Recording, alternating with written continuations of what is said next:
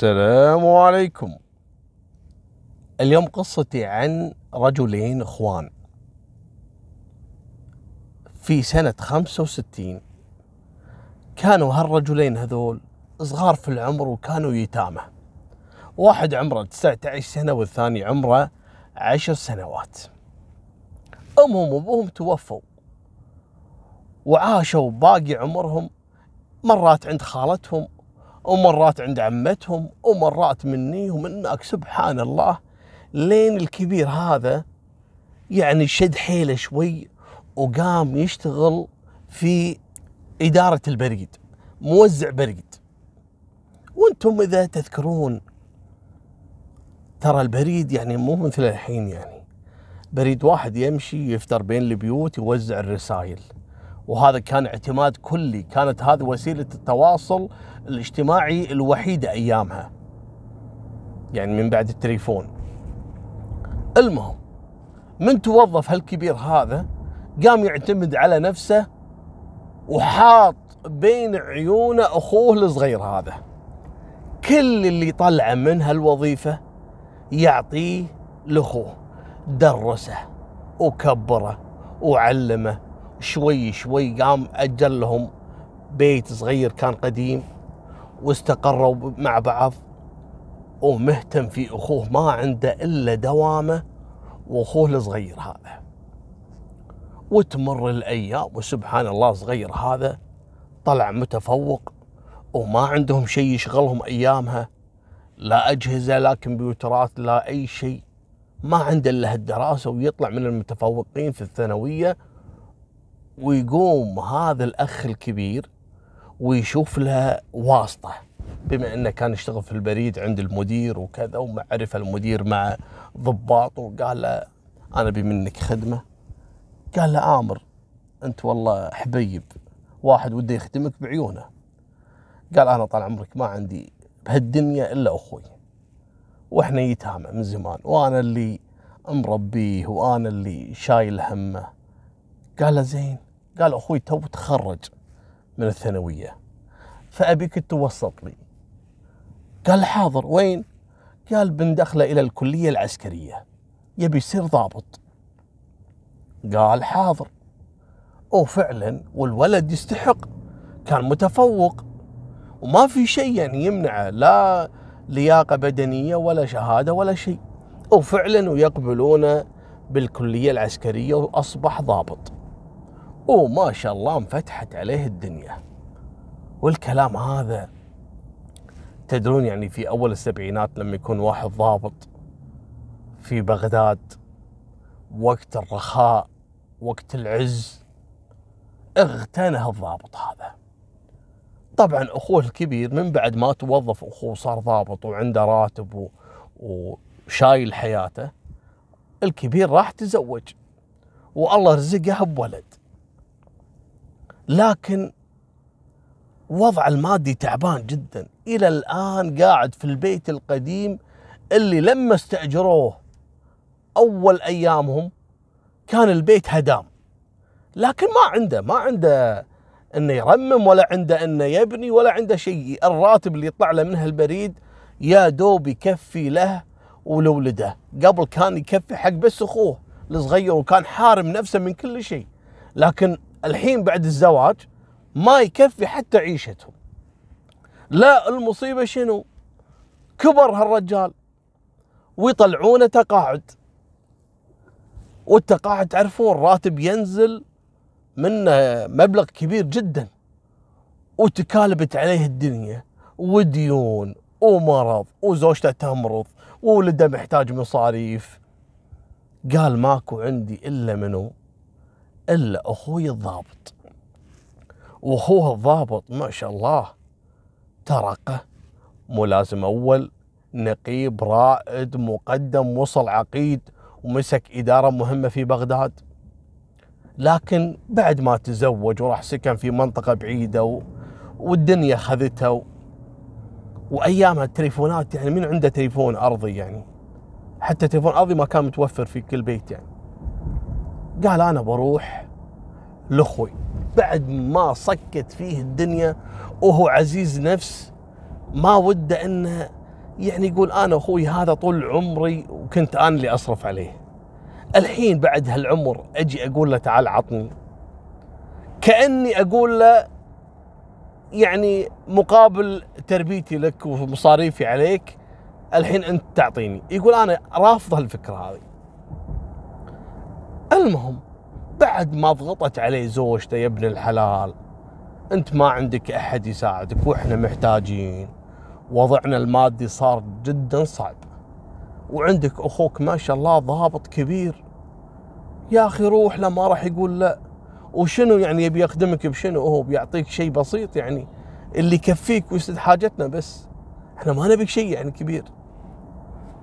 قال لها يا بنت الحلال أنا والله ما ما عندي يعني استعداد إني أروح حق أخوي اللي أصغر مني وأقول له تعال عطني. والله مستحي من نفسي. تقول له يا ابن الحلال ترى أخوان لبعض الجار الحين ما يخلي جاره. الغريب مرات يفزع حق الغريب بس يعني لوجه الله. فما بالك لما يكون أخوك. يا ابن الحلال روح وجرب. ويقوم يتحامل على نفسه ويروح يدور على بيت أخوه. لين حصل في أحد المدن وبما إنه ضابط ومعطينا يعني الوزارة بيت يسكن فيه فما هو عارف وين ساكن يحتاج إلى بحث. بعد مدة طويلة وهو يبحث عثر على بيت أخوه. قال لهم هذا بيت العقيد فلان؟ قالوا إي نعم هذا بيت العقيد فلان. راح البيت وضرب الباب. طلع له ولده الصغير. قام يحبب فيه. قال أنا عمك فلان و... والدنيا خذتكم ورحتوا بعيد و... قال هلا عمي هلا حياك الله وك... قال وين أبوك؟ قال أبوي نايم الحين بصحي لك إياه. قال لي عافية. أنا بقعد في الديوان لحد ما تصحي أبوك ويقوم يروق ويجيني الديوانية.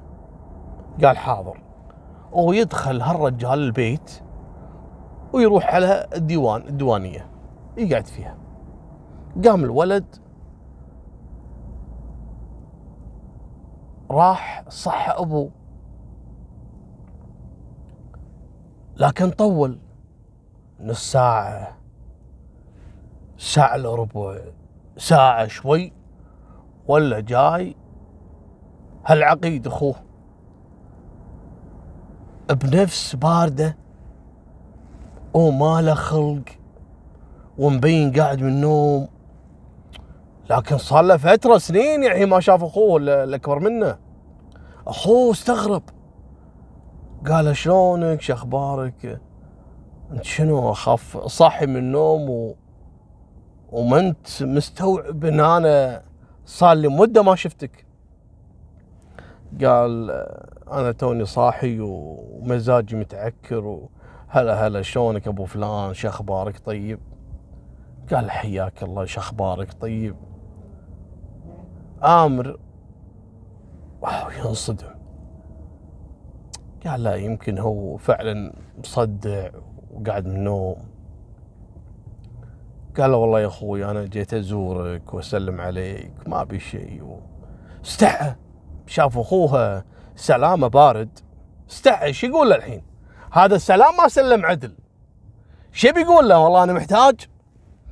المهم اخوه كذلك مستغرب. أنت وين مختفي من زمان وكذا؟ قال أنا أكبر منك ولا أنت أكبر مني؟ انت اللي رحت.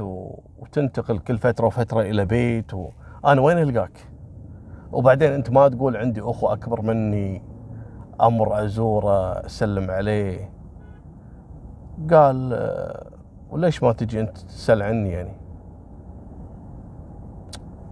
ترى أنا رجل يعني هم المنصب شاغلني و... لا حرقت بالله هذا مصدق نفسه عقيد. عقيد على أخوه. قال له ابن الحلال أنت تتكلم جد ولا تغشمر ليش ما جيت تسأل عني؟ أنا أخوك أكبر منك يا أخوي وأنا ترى الحين ماني بصحتي ماني مثل اول قال لي عامر إيش بغيت؟ قال والله يا أخوي ما أدري شو أقول لك بس أنا لو حددتني الدنيا والظروف والله ما أجيك ولا أحرجك وكذا. لكن أنا وضعي المادي تعبان وديون تراكمت علي. والحين أنا مريض وطالع تقاعد والراتب ما يكفي شيء. قال زين إيش تبي يعني؟ قال آه، أبيك تساعدني باللي تقدر عليه. وأنت أخوي إذا ما أجيك أنت أروح حق منو قالت زين أه تعال لي بكرة. وإن شاء الله يصير خير قلت له وين وين وين أجيك بكرة؟ أنا طاق الطريق هذا كله سفر لين وصلت لك أنا.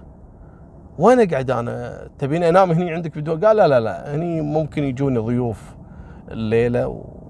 وعازم لي ناس ومناصب وكذا.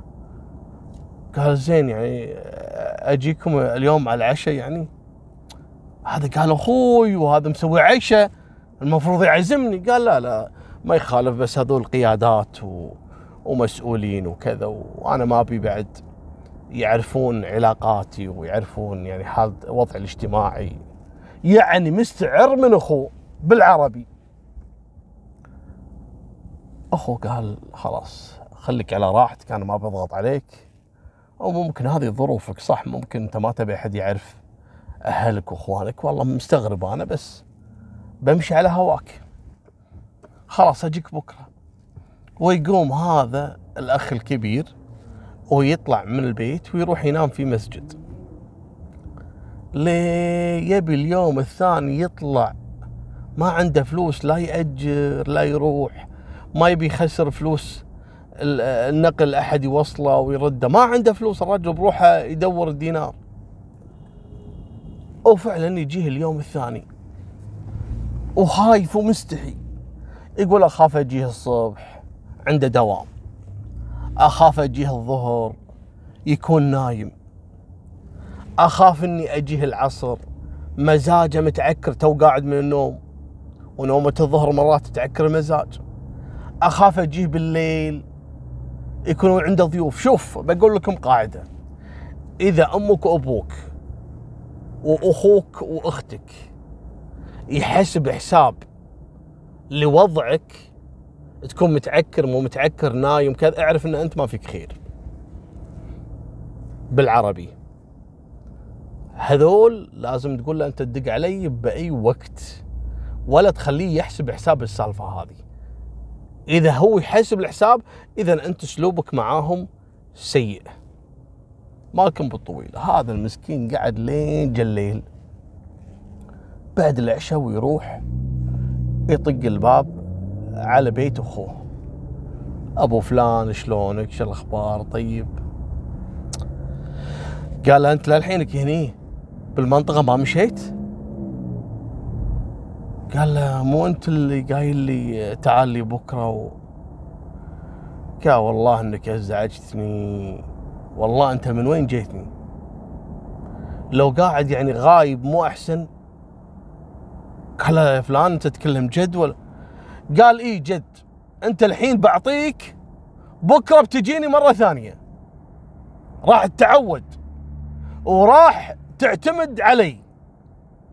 أنتم بعض الناس تعتمد على بس تشوفون واحد وصل له منصب وصل له رتبة تقومون تنهشون بلحمة.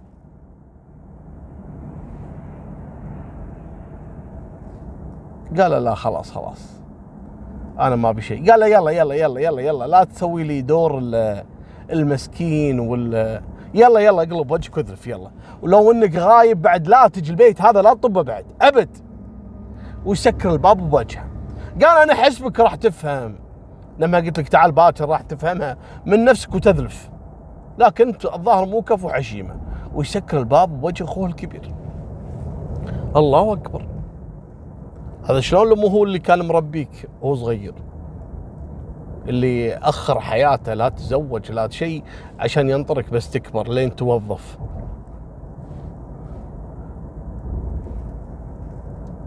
هذا لو عندك درزن إخوان وأمك وأبوك عايشين شو تسوي بأخوك هذا؟ هذا هو الوحيد الحين اللي هو أبوك وهو أمك وهو أخوك. كذي سويت؟ المهم الدنيا فيها عجايب وغرايب ويرجع هالشايب طبعا الصدمة إلى الآن ما جت والقصة توها ها توها تبي تبدي. رجع الرجل هذا إلى زوجته.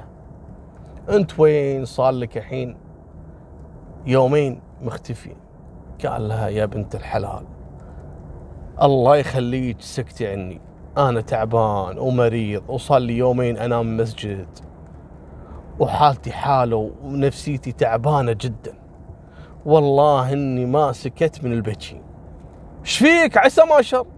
رحت لأخوي وكنت متعشم. لا سلام سلم علي عدل. ولا حتى أعطاني وجه ولا حتى ضيفني في بيته. حتى عشاء مسويه حق ناس ما قال لي تعال قلت مستحي مني. لا يعرفوا إني أنا أخوه. وقال لي تعال اليوم الثاني وبعد ما طلبت منه مساعدة وقال لي إن شاء الله يصير خير. يوم جيت اليوم الثاني يقول لي أنت ما تفهم. أنا كنت أصرفك يعني أنت يعني وجهك يعني عريض كل شوي جايني. يلا لا عاد أشوفك مرة ثانية وسكر الباب بوجهي.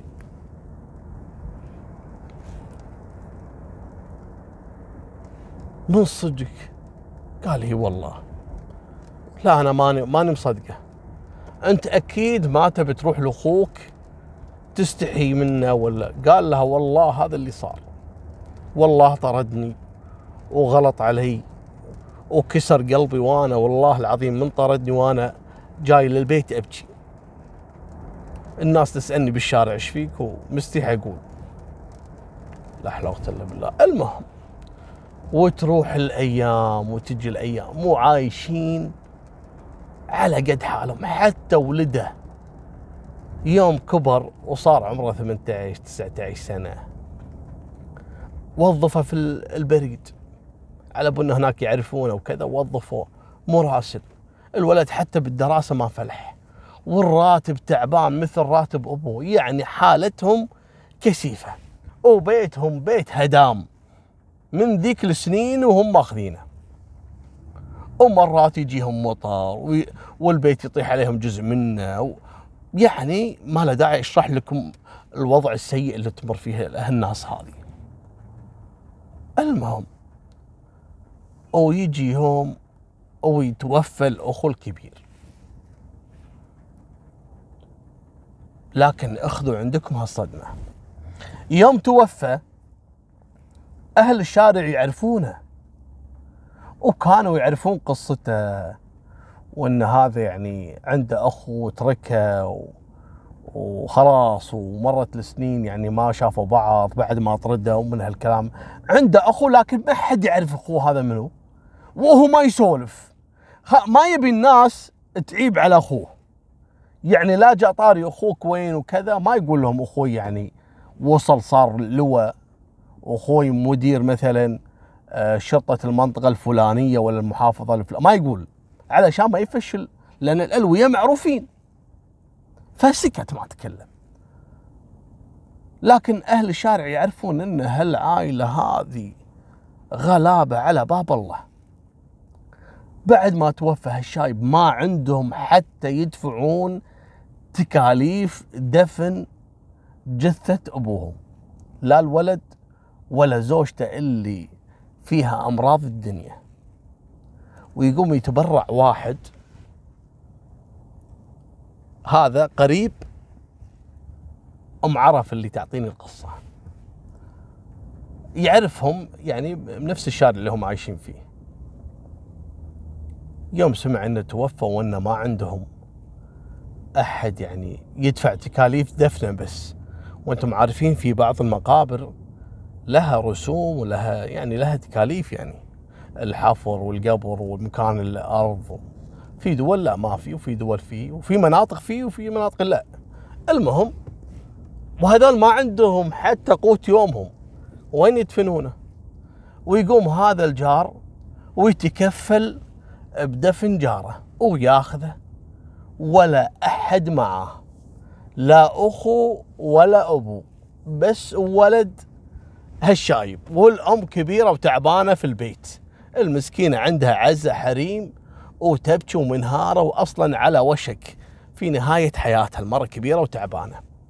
ويقوم الجار وياخذ جاره المتوفي الله يرحمه جثته ويروح إلى أحد المقابر لأنه كان يعرف حارس حارس المقبرة من جماعته.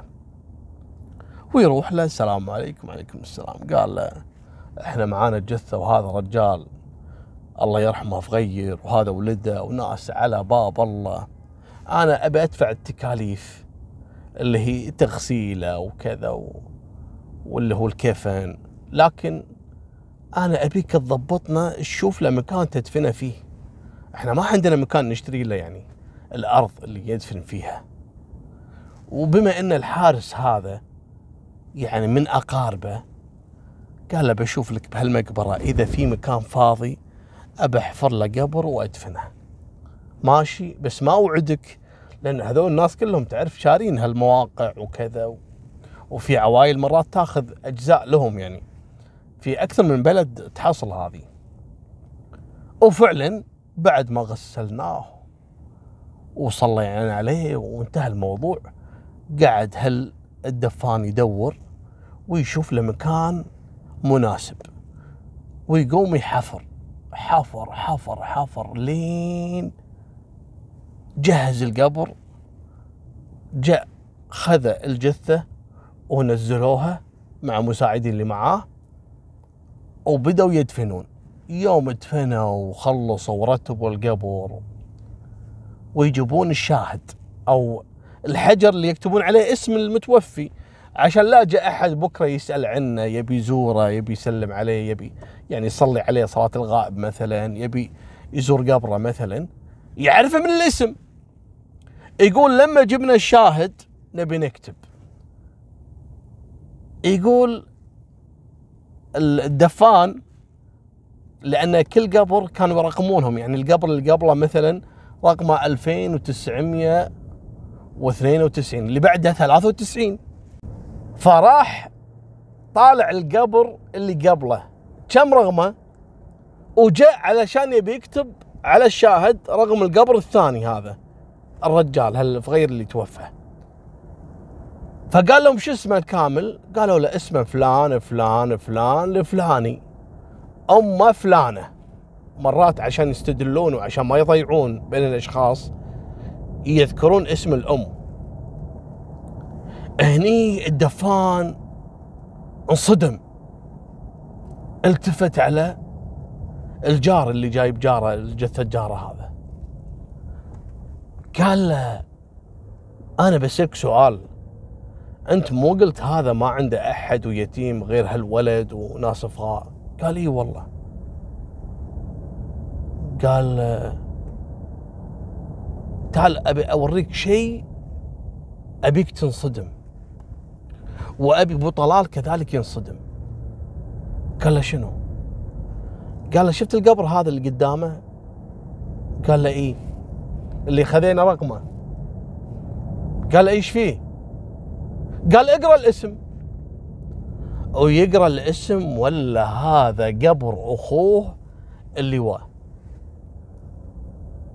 تو متوفي ودافنينه اليوم اللي قبله وأخوه الكبير توفى اليوم اللي بعده يوم جو يبي يدفنونه جنبه. هذا خذ رقم 92 هذا خذ رقم 93 ما صدق الدفان. قال شلون تقول يتيم؟ قال هذا قصته قصة سبحانك يا ربي. ما التقوا في الدنيا التقوا في الآخرة التقوا في القبر. هذا أخوه كان عايف أخوه هذا كلش لا يسلم عليه. ولا معترف فيه ولا كان يساعده. يا سبحان الله فرقتهم الدنيا وجمعهم القبر. شلون؟ الكل كان مصدوم سبحان الله من هالمصادفة هذه. أو يدفنون الأخ الكبير هذا جنب قبر أخوه اللي أصغر منه. وانشهرت السالفة هذه في بغداد عن الإخوان اللي تفرقوا بالدنيا وجمعهم القبر. لكن الصدمة مو هني. الصدمة إن في بعض البشر ما يتعظون باللي صار. اللواء يوم توفى تارك خير من رب العالمين حق عياله وعنده واحد من عياله الكبير هذا هو اللي ماسك الأملاك. والحين ولد عمه وأمه كذلك يعني حالتهم المادية تعبانة. قام هذا ولد اللواء سنة من السنين يطلع زكاة. يعني كل سنة يمر عليه الحول يطلع زكاة أبوه ما شاء الله عنده مزارع عنده فلوس عنده كذا. فيطلع زكاة فيوم الأيام جاه واحد من اقاربهم وهذاك هم عنده خير. قال حق ولد اللواء قال له أنت ما شاء الله قاعد توزع يعني زكاة و... وتعطي الناس المحتاجة. قال له إي نعم لازم يعني كل سنة وهذا أبوي كان يسوي كذي. قال له زين إذا أبوك كان يسوي كذي أنت تدري إن عندك ولد عم ولا ما تدري؟ قال ولد عم؟ قال إي وين هذول؟ صار لهم سنين وكذا. قال إي ولد عمك هذا. ومحتاج ترى وضعهم المادي جدا تعبان وأمه مريضة وحالتهم حالة. وهذا أقرب لك. أعطى من هالزكاة ما دام تعطي الناس. قال خلاص بسال عنهم ويقوم هذا ولد اللواء ويسحب على ولد عمه وعلى أمه. وليومكم ما أعطاهم دينار من زكاة. الناس ما تتعظ. لكن ما أقول إلا هذه نهاية سالفتنا. وفمان الله مع السلامة.